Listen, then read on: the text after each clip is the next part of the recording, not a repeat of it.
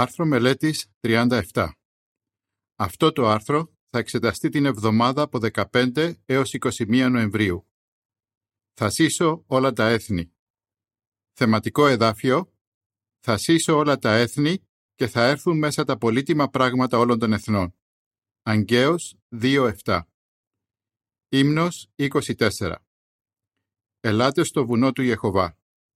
Περίληψη αυτή η μελέτη θα μας δώσει καινούργια κατανόηση για το εδάφιο Αγκαίος 2.7. Σε αυτό το άρθρο θα μάθουμε πώς μπορούμε να συμμετέχουμε σε ένα συναρπαστικό έργο που σύει όλα τα έθνη.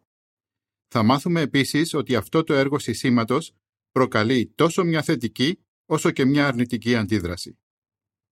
Παράγραφοι 1 και 2. Ερώτηση. Ποιο συμβολικό σύσιμο προϋπόθηκε για την εποχή μας; Μέσα σε λίγα λεπτά τα καταστήματα και τα παλιά κτίρια άρχισαν να πέφτουν σαν τραπουλόχαρτα. Επικρατούσε πανικός. Πολλοί είπαν ότι κράτησε περίπου δύο λεπτά. Εμένα μου φάνηκε αιώνας. Αυτά είναι τα σχόλια κάποιων επιζώντων από τον σεισμό που έπληξε το Νεπάλ το 2015. Αν ζούσατε μια τέτοια τραυματική εμπειρία, δύσκολα θα την ξεχνούσατε. Ωστόσο, αυτή τη στιγμή βιώνουμε ένα διαφορετικό σύσιμο το οποίο δεν περιορίζεται σε μία πόλη ή χώρα. Απέναντίας περιλαμβάνει όλα τα έθνη και συνεχίζεται εδώ και δεκαετίες. Αυτό το σύσιμο προϋπόθηκε από τον προφήτη Αγγαίο, ο οποίος έγραψε «Αυτό λέει ο Ιεχωβά των στρατευμάτων. Σε λίγο καιρό θα σύσω άλλη μια φορά τους ουρανούς και τη γη, τη θάλασσα και την ξηρά». Αγγαίος 2.6 Παράγραφος 3. Ερώτηση. Πώς διαφέρει αυτό το συμβολικό σύσιμο από οποιονδήποτε κυριολεκτικό σεισμό; Το σύσιμο που περιγράφει ο Αγκαίος δεν μοιάζει με έναν κυριολεκτικό σεισμό, ο οποίος προξενεί μόνο καταστροφή. Αντίθετα, παράγει καλά αποτελέσματα. Ο ίδιος ο Ιεχωβά μας λέει «Θα σύσω όλα τα έθνη και θα έρθουν μέσα τα πολύτιμα πράγματα όλων των εθνών και θα γεμίσω αυτόν τον οίκο με δόξα».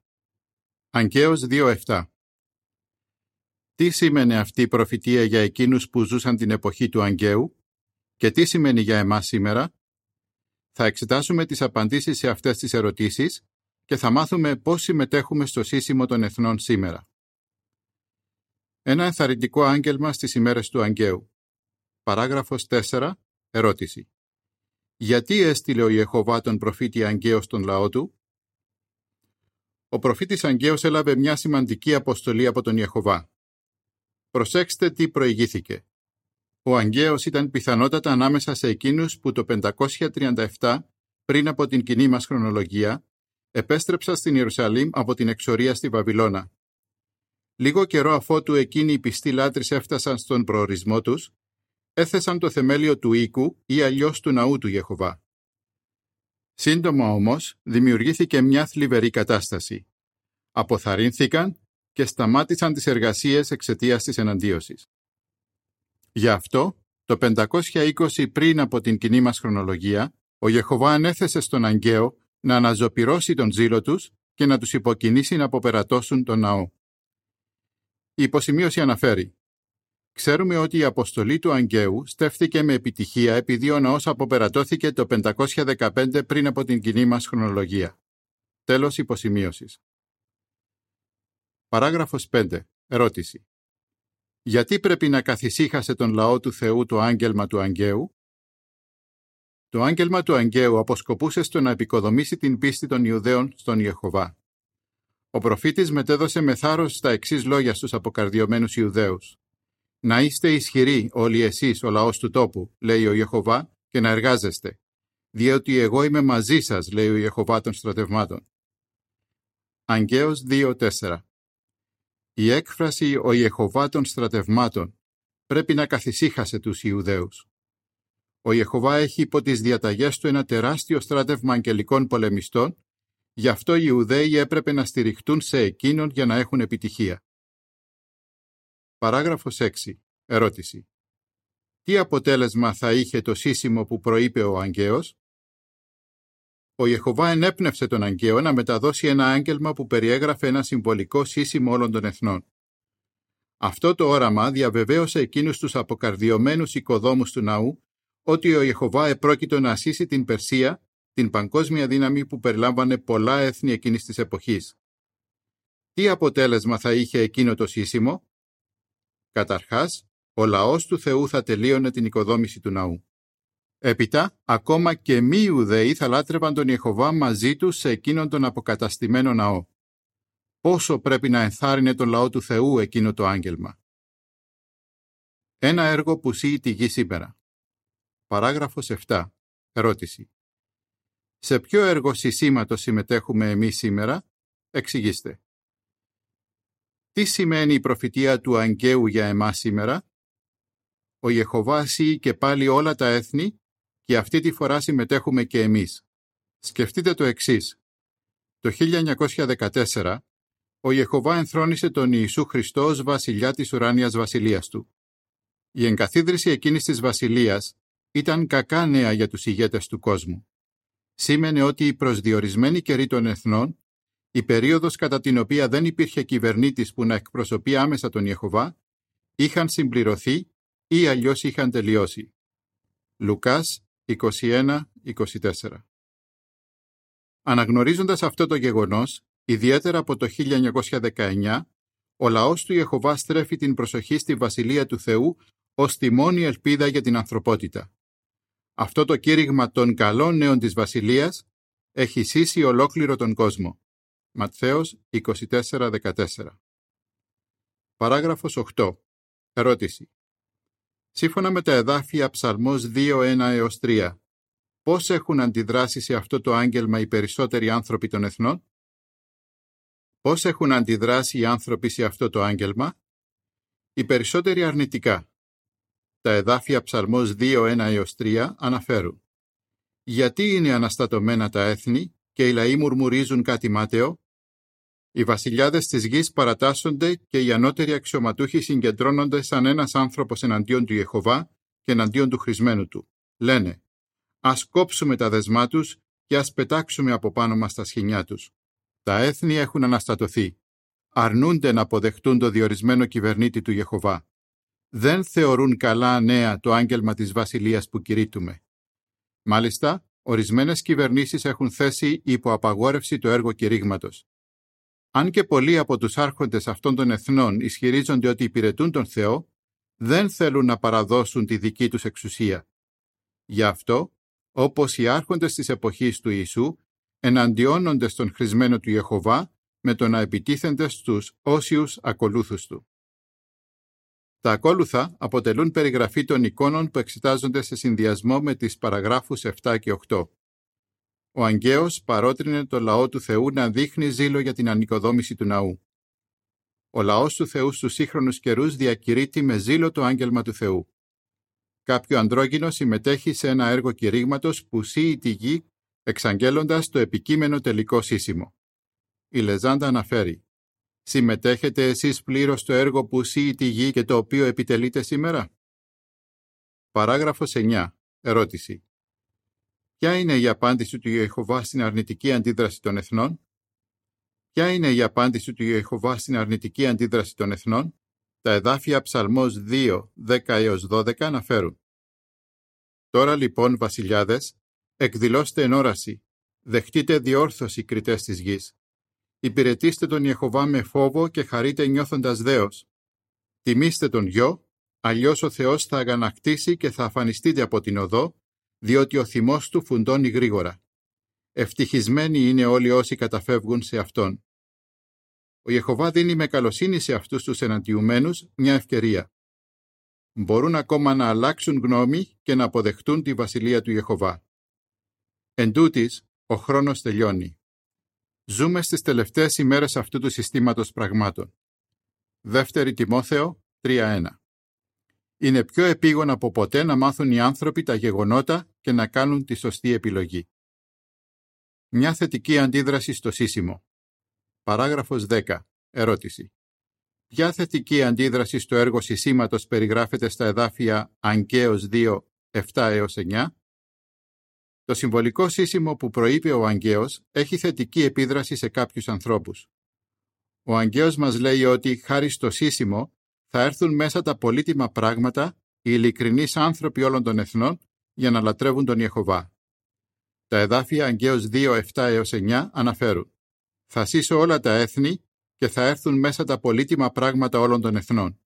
Και θα γεμίσω αυτόν τον οίκο με δόξα, λέει ο Ιεχωβά των στρατευμάτων. Το ασίμ είναι δικό μου και το χρυσάφι είναι δικό μου, δηλώνει ο Ιεχωβά των στρατευμάτων. Η μελλοντική δόξα αυτού του οίκου θα είναι μεγαλύτερη από την προηγούμενη, λέει ο Ιεχωβά των στρατευμάτων. Και σε αυτόν τον τόπο θα προμηθεύσω ειρήνη, δηλώνει ο Ιεχωβά των στρατευμάτων. Ο Ισαΐας και ο Μιχαίας προείπαν παρόμοιες εξελίξεις που θα λάβαιναν χώρα στις τελευταίες ημέρες. Ισαΐας 2, 2 έως 4, υποσημείωση και Μιχαίας 4, 1 και 2, υποσημείωση. Η υποσημείωση αναφέρει «Αυτό αποτελεί προσαρμογή στην κατανόησή μας. Στο παρελθόν είχαμε πει ότι δεν είναι το σύσιμο όλων των εθνών αυτό που κάνει τους ειλικρινείς ανθρώπους να έρθουν κοντά στον Ιεχωβά. Βλέπε ερωτήσεις από αναγνώστες στη Σκοπιά 15 Μαΐου 2006. Τέλος υποσημείωσης. Παράγραφος 11. Ερώτηση. Πώς αντέδρασε ένας αδελφός στο άγγελμα της Βασιλείας όταν το πρώτο άκουσε; Προσέξτε πώς επηρέασε το άγγελμα που ζει τη γη έναν αδελφό ονόματι Κεν, ο οποίος υπηρετεί στα παγκόσμια κεντρικά γραφεία. Ο Κεν το θυμάται σαν τώρα πώς πρωτοάκουσε το άγγελμα της Βασιλείας πριν από 40 περίπου χρόνια. Ο ίδιος λέει «Όταν πρωτοάκουσα την αλήθεια από τον Λόγο του Θεού, ένιωσα ευγνώμων που έμαθα ότι ζούμε στις τελευταίες ημέρες αυτού του συστήματος πραγμάτων. Κατάλαβα ότι, για να κερδίσω την επιδοκιμασία του Θεού και να αποκτήσω αιώνια ζωή, έπρεπε να διαφύγω από αυτόν τον ασταθή κόσμο και να ταχθώ σταθερά με το μέρος του Ιεχωβά. Το έκανα αυτό αμέσως με προσευχή. Άφησα πίσω τον κόσμο και κατέφυγα στην ασφάλεια της Βασιλείας του Θεού, η οποία δεν μπορεί να συστεί. Παράγραφος 12. Ερώτηση. Πώς έχει γεμίσει με δόξα ο πνευματικός ναός του Ιεχωβά σε αυτές τις τελευταίες ημέρες; Είναι προφανές ότι ο Ιεχωβά ευλογεί τον λαό του. Σε αυτές τις τελευταίες ημέρες έχουμε δει τεράστια αύξηση στον αριθμό εκείνων που τον λατρεύουν. Το 1914 ήμασταν μόνο μερικές χιλιάδες. Τώρα πάνω από 8 εκατομμύρια άτομα λατρεύουν δραστήρια τον Θεό και εκατομμύρια άλλα άτομα τηρούν την ανάμνηση μαζί μας κάθε χρόνο. Ως εκ τούτου, οι επίγειες αυλές του πνευματικού ναού του Ιεχωβά, της διευθέτησης του για αγνή λατρεία, έχουν γεμίσει με τα πολύτιμα πράγματα όλων των εθνών. Το όνομα του Ιεχωβά δοξάζεται επίσης από τις αλλαγές που κάνουν αυτά τα άτομα, καθώς δίνονται τη νέα προσωπικότητα. Παράγραφος 13. Ερώτηση. Ποιες άλλες προφητείες έχουν εκπληρώσει αυτές οι συναρπαστικές εξελίξεις; Αυτές οι συναρπαστικές εξελίξεις έχουν εκπληρώσει και άλλες προφητείες, όπως αυτή που βρίσκεται στο 60ο κεφάλαιο του Ισαΐα. Το εδάφιο 22 εκείνου του κεφαλαίου λέει «Ο ελάχιστος θα γίνει χίλι και ο λιγοστός κρατεό έθνος. Εγώ ο Ιεχωβά θα το επιταχύνω αυτό στον καιρό του». Χάρη στην εισρωή ανθρώπων στην αληθινή λατρεία, συμβαίνει κάτι θαυμάσιο. Αυτά τα πολύτιμα πράγματα φέρνουν μαζί τους διάφορες δεξιότητες και ικανότητες, καθώς και την προθυμία να κηρύττουν τα καλάνια της Βασιλείας. Κατά συνέπεια, όπως το εξέφρασε ο Ισαΐας, το γάλα των εθνών γίνεται διαθέσιμο στον λαό του Ιεχωβά. Ισαΐας 60, 5 και 16. Με τη βοήθεια αυτών των πολύτιμων ανδρών και γυναικών, το έργο κηρύγματος επιτελείται σε 240 χώρες και παράγονται εκδόσεις σε πάνω από χίλιες γλώσσες. Τα ακόλουθα αποτελούν περιγραφή της εικόνας του εξοφύλου, η οποία εξετάζεται σε συνδυασμό με την παράγραφο 13. Ο λαός του Θεού σε όλο τον κόσμο δίνει χαρούμενα μαρτυρία σε άλλους για την Βασιλεία του Θεού. Καιρός αποφάσεων. Παράγραφος 14. Ερώτηση. Ποια απόφαση πρέπει να πάρουν οι άνθρωποι τώρα; Σε αυτόν τον καιρό του τέλους, το σύστημα των εθνών αναγκάζει τους ανθρώπους να πάρουν μια απόφαση. Θα υποστηρίξουν τη Βασιλεία του Θεού ή θα θέσουν την εμπιστοσύνη τους στις κυβερνήσεις αυτού του κόσμου; Αυτή είναι η επιλογή που θα αντιμετωπίσουν όλοι. Αν και οι υπηρέτες του Ιεχωβά υπακούν στους νόμους της χώρας όπου ζουν, παραμένουν εντελώς ουδέτεροι όσον αφορά τις πολιτικές υποθέσεις αυτού του κόσμου. ξέρουν ότι η βασιλεία είναι η μόνη πραγματική λύση για τα προβλήματα της ανθρωπότητας. Η βασιλεία δεν είναι μέρος αυτού του κόσμου. Παράγραφος 15. Ερώτηση. Ποια μεγάλη δοκιμασία της οσιότητάς μας περιγράφεται στο βιβλίο της Αποκάλυψης; Το βιβλίο της Αποκάλυψης περιγράφει μια δοκιμασία της οσιότητας του λαού του Θεού που θα λάβαινε χώρα στις τελευταίες ημέρες. Αυτή η δοκιμασία θα συνεχίσει να μας επιφέρει έντονη πίεση. Τα πολιτικά συστήματα αυτού του κόσμου θα απαιτούν τη λατρεία μας και θα διώκουν όσους αρνούνται να τα υποστηρίξουν. Θα τους εξαναγκάζουν όλους, μικρούς και μεγάλους, πλούσιους και φτωχούς, ελεύθερους και δούλους, να λάβουν σημάδι στο δεξί τους χέρι ή στο μέτωπό τους. Αποκάλυψη 13-16 Στην αρχαιότητα έβαζαν στους δούλους ένα σημάδι για να φαίνεται σε ποιον ανήκουν. Παρόμοια, στις ημέρες μας θα αναμένεται από όλους να έχουν ένα συμβολικό σημάδι στο χέρι ή στο μέτωπό τους. Οι σκέψεις και οι πράξεις τους θα δείχνουν ότι ανήκουν στα πολιτικά συστήματα και τα υποστηρίζουν. Παράγραφος 16. Ερώτηση. Γιατί είναι επίγον να ενισχύσουμε την οσιότητά μας στον Ιεχωβά τώρα; Θα δεχτούμε αυτό το συμβολικό σημάδι και θα δώσουμε την υποστήριξή μας στις πολιτικές κυβερνήσεις. Εκείνοι που αρνούνται να λάβουν το σημάδι θα αντιμετωπίσουν δυσκολίες και κινδύνους. Το βιβλίο της Αποκάλυψης λέει κατόπιν. Κανείς δεν μπορεί να αγοράσει ή να πουλήσει παρά μόνο εκείνος που έχει το σημάδι. Αποκάλυψη 13-17 Αλλά οι υπηρέτες του Θεού ξέρουν τι θα κάνει ο Θεός σε εκείνους που έχουν το σημάδι που αναφέρεται στα εδάφια Αποκάλυψη 14-9 και 10. Αντί να έχουν εκείνο το σημάδι, θα γράφουν σαν να λέγαμε στο χέρι τους «Ανήκω στον Ιεχωβά». Ισαΐας 44-5 Τώρα είναι ο καιρός να βεβαιωθούμε ότι η οσιότητά μας στον Ιεχωβά είναι ισχυρή. Αν όντως είναι, ο Ιεχωβά θα χαρεί να αναγνωρίσει ότι του ανήκουμε. Το τελικό σύσιμο. Παράγραφος 17. Ερώτηση. Τι χρειάζεται να θυμόμαστε όσον αφορά τη μακροθυμία του Ιεχωβά; Ο Ιεχωβά έχει δείξει μεγάλη μακροθυμία σε αυτές τις τελευταίες ημέρες. Δεν θέλει να καταστραφεί κανείς. Έχει δώσει σε όλους την ευκαιρία να μετανοήσουν και να πάρουν τη σωστή απόφαση. Αλλά η μακροθυμία του έχει όρια. Εκείνοι που απορρίπτουν αυτή την ευκαιρία θα βρεθούν σε μια κατάσταση παρόμοια με του Φαραώ στις ημέρες του Μωυσή. Ο Ιεχωβά είπε στον Φαραώ «Θα μπορούσα ήδη να είχα απλώσει το χέρι μου για να χτυπήσω εσένα και τον λαό σου με καταστροφική πληγή και θα είχες εξαφανιστεί από τη γη. Αλλά σε κράτησα στη ζωή για αυτόν ακριβώς τον λόγο, για να σου δείξω τη δύναμή μου και να κάνω να διακηρυχτεί το όνομά μου σε όλη τη γη. Έξοδος 9, 15 και 16 Τελικά, όλα τα έθνη θα γνωρίσουν εξάπαντος ότι ο Ιεχωβά είναι ο μόνος αληθινός Θεός. Πώς θα γίνει αυτό; Παράγραφος 18. Ερώτηση Α. Ποιο άλλος σύσιμο περιγράφεται στα εδάφια Αγγέως 2, 6 και 20 έως 22? Ερώτηση Β. Πώς ξέρουμε ότι τα λόγια του Αγκαίου θα έχουν μια μελλοντική εκπλήρωση; Αιώνες μετά την εποχή του Αγκαίου, ο Απόστολος Παύλος έδειξε υποθεϊκή έμπνευση ότι τα λόγια που βρίσκονται στα εδάφια Αγκαίος 2-6 και 20 έως 22 θα είχαν μια μελλοντική εκπλήρωση. Το εδάφιο Αγκαίος 2-6 αναφέρει «Αυτό λέει ο Ιεχωβά των στρατευμάτων. Σε λίγο καιρό θα σύσω άλλη μια φορά τους ουρανούς και τη γη τη θάλασσα και την ξηρά.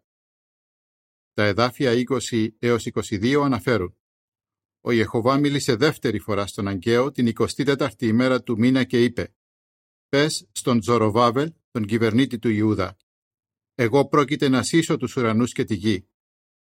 Θα ανατρέψω τον θρόνο βασιλείων και θα αφανίσω την ισχύ των βασιλείων των εθνών. Θα ανατρέψω το άρμα και τους αναβάτες του και τα άλογα και οι αναβάτες τους θα πέσουν ο καθένας από το σπαθί του αδελφού του. Ο Παύλος έγραψε «Τώρα έχει υποσχεθεί, θα σύσω άλλη μια φορά όχι μόνο τη γη, αλλά και τον ουρανό». Η έκφραση «άλλη μια φορά» υποδηλώνει την απομάκρυνση των πραγμάτων που σύονται, πραγμάτων που έχουν κατασκευαστεί για να παραμείνουν τα πράγματα που δεν σύονται. Εβραίους 12, 26 και 27 Ανόμοια με το σύσιμο που αναφέρεται στο εδάφιο Αγγέος 2.7, αυτό το σύσιμο θα σημάνει αιώνια καταστροφή για εκείνους που, σαν τον Φαραώ, αρνούνται να αναγνωρίσουν το δικαίωμα του Ιεχωβά να κυβερνάει. Παράγραφος 19. Ερώτηση. Τι δεν θα συστεί και πώς το ξέρουμε; Τι δεν θα συστεί, δηλαδή δεν θα καταστραφεί; Ο Παύλος συνέχισε. Εφόσον θα λάβουμε μια βασιλεία που δεν μπορεί να συστεί, ας συνεχίσουμε να λαβαίνουμε παραξίαν καλοσύνη μέσω της οποίας μπορούμε να προσφέρουμε ευπρόσδεκτα στον Θεό ιερή υπηρεσία με θεοσεβή φόβο και δέος. Εβραίους 12.28 Όταν ολοκληρωθεί αυτό το τελικό μεγάλο σύσιμο, μόνο η Βασιλεία του Θεού δεν θα έχει συστεί. Θα βρίσκεται ακόμα σταθερά στη θέση της. Παράγραφος 20. Ερώτηση. Ποια επιλογή πρέπει να κάνουν οι άνθρωποι και πώς μπορούμε να τους βοηθήσουμε; Δεν υπάρχει καιρός για χάσιμο. Οι άνθρωποι πρέπει να επιλέξουν. Θα συνεχίσουν να υποστηρίζουν τον τρόπο ζωής που προάγει αυτός ο κόσμος, πράγμα που οδηγεί στην καταστροφή, ή θα εναρμονίσουν τη ζωή τους με το θέλημα του Θεού, πράγμα που οδηγεί στην αιώνια ζωή. Με το έργο κηρύγματος μπορούμε να βοηθήσουμε τους ανθρώπους να αποφασίσουν ποια θέση θα πάρουν σε αυτό το σημαντικό ζήτημα. Ας βοηθήσουμε πολλούς ακόμα πολύτιμους ανθρώπους να ταχθούν υπέρ της Βασιλείας του Θεού και ας έχουμε κατά νου τα λόγια του Κυρίου μας του Ιησού, αυτά τα καλά νέα της Βασιλείας θα κηρυχτούν σε όλη την κατοικημένη γη για μαρτυρία σε όλα τα έθνη και τότε θα έρθει το τέλος. Ματθαίος 24-14 Τι μάθατε σχετικά με το σύσιμο των εθνών; Ψαλμός 2, 1 3 Αγκαίος 2, 7 9 Αγκαίος 2, 20 22 Ύμνος 40. Σε ποιον ανήκουμε; Τέλος του άρθρου.